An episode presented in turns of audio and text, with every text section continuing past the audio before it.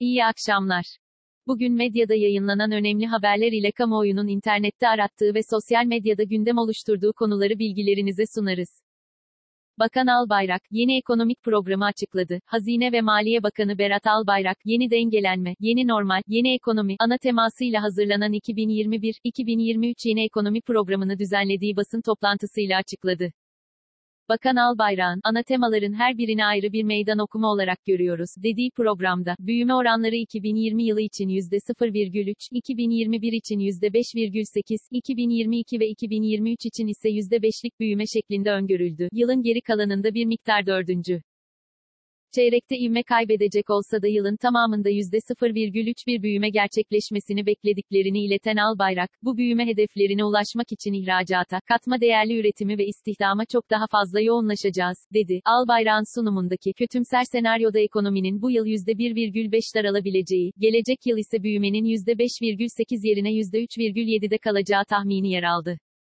Yeni ekonomik programa göre 2020 sonunda enflasyon beklentisi bu yıl sonu için %10,5, 2021 için %8 olarak açıklanırken 2022 için %6 ve 2023 yılı için enflasyon beklentisi %4,9 oldu. Cari dengenin gayri safi yurt içi hasılaya oranı için yıl sonu beklentisi eksi %3,5 olarak beklenirken bu oran 2021'de eksi %1,9, 2022'de eksi %0,7 ve 2023 yılında ise artı %0,1 olarak öngörülüyor. Bütçe açığının gayri safi yurt içi hasılaya oranında yıl sonu için beklenti %4,9, gelecek yıl için %4,3, 2022'de %3,9 ve 2023 yılında ise %3,5 olarak duyuruldu. İşsizlik oranı için beklenti bu yıl sonu için %13,8, gelecek yıl için %12,9 oldu. Ekonomiye güvende toparlanma sürüyor. Salgın nedeniyle Nisan ayında tarihi seviyelere düşen ekonomik güven endeksi, sonraki aylarda sergilediği V tipi toparlanmayı Eylül ayında da devam ettirdi. TÜİK verilerine göre ekonomik güven endeksi Eylül ayında 88,5 puana yükseldi. Böylece endeks Nisan sonrası üst üste 5. ayında da yükselmiş oldu. Ekonomik Güven Endeksi Ağustos ayında 85,9 iken, Eylül ayında %3,1 oranında artarak 88,5 değerine yükseldi. Ekonomik Güven Endeksindeki artış tüketici, reel kesim, imalat sanayi ve hizmet sektörü güven endekslerindeki artışlardan kaynaklandı. Tüketici Güven Endeksi bir önceki aya göre Eylül ayında %3,2, reel kesim güven endeksi bir önceki aya göre %0,5, hizmet sektörü güven endeksi ise %6,4 oranında arttı. Öte yandan perakende ticaret sektörü güven endeksi %1,5 ve inşaat sektörü güven endeksi %2,0 oranında azaldı. Ermenistan'ın, Türkiye savaş uçağımızı vurdu, iddiasına yalanlama, Ermenistan Savunma Bakanlığı, Türk F-16 savaş uçağının Ermenistan'a ait Su-25 savaş uçağını vurduğunu ve pilotun hayatını kaybettiğini iddia etti. Açıklamada, Türk F-16, sının Ermenistan hava sahasındaki Su-25 savaş uçağına Azerbaycan topraklarından hedef aldığı ileri sürüldü. Cumhurbaşkanlığı İletişim Başkanı Fahrettin Altun, Ermenistan'ın iddiasının gerçeği yansıtmadığını bildirdi. Altun, Ermenistan'a ait savaş uçağını biz vurmadık. Ermenistan böyle ucuz propaganda oyunlarına başvuracağına bir an önce işgal ettiği topraklardan çekilsin, dedi. Ermenistan'ın iddiasını Azerbaycan'da yalanladı.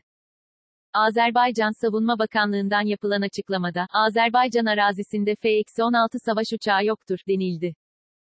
TBMM Başkanı Şentop'tan idam açıklaması. TBMM Başkanı Mustafa Şentop, tahammüden adam öldürme suçları, küçüklere, kadınlara karşı işlenen cinsel suçlarla ilgili idam cezasının düşünülebileceği kanaatindeyim, dedi. Türkiye'nin, bir hükümet sistemi değişikliği gerçekleştirdiğini hatırlatan Şentop, bunun gereği olan bazı alt düzenlemelerin yapılması gerekir.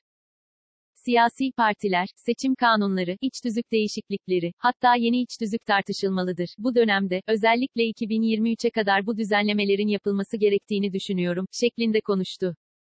İlaç ve tıbbi cihazda ödemeler başlıyor. Dünya Gazetesi'nin haberine göre, yaklaşık 19 milyar lira tutarında biriken alacağı bulunan ilaç ve tıbbi cihaz tedarikçileriyle hükümet arasındaki görüşmeler tamamlandı. Habere göre, tedarikçiler feragat istemediklerini söyleseler de tıbbi cihazda %22 ila 25 aralığında, ilaçta ise %6 ila 18 arasında tutardan indirdim konusunda hükümet kanadının ısrarlı olduğu öğrenildi. Firmaları alacaklarının yarısını Ekim ayında, diğer yarısının ise Ocak 2021'de ödeneceği bildirildi. Trafiğe 8 ayda 630.811 aracın kaydı yapıldı. Türkiye'de Ocak-Ağustos döneminde 630.811 taşıtın trafiğe kaydı yapıldı. 32.004 taşıtın kaydı silindi. Böylece, trafikteki toplam taşıt sayısı 598.807 arttı. Türkiye İstatistik Kurumu, Ağustos ayına ilişkin motorlu kara taşıtları istatistiklerini açıkladı. Buna göre, Ağustos sonu itibarıyla trafiğe kayıtlı toplam taşıt sayısı, geçen yılın aynı dönemine göre yaklaşık %2,77 artarak 23 milyon 113 bin 30'dan 23 milyon 753 bin 664'e yükseldi. Bu araçların %54,1'ini otomobil, %16,3'ünü kamyonet, %14,6, sını motosiklet, %8,1'ini traktör, %3,6, sını kamyon, %2,1'ini minibüs, %0,9'unu otobüs ve %0,3'ünü özel amaçlı taşıtlar oluşturdu. BIST 100 endeksi, günü %0,19 yükselişle 1123,25 puandan kapattı.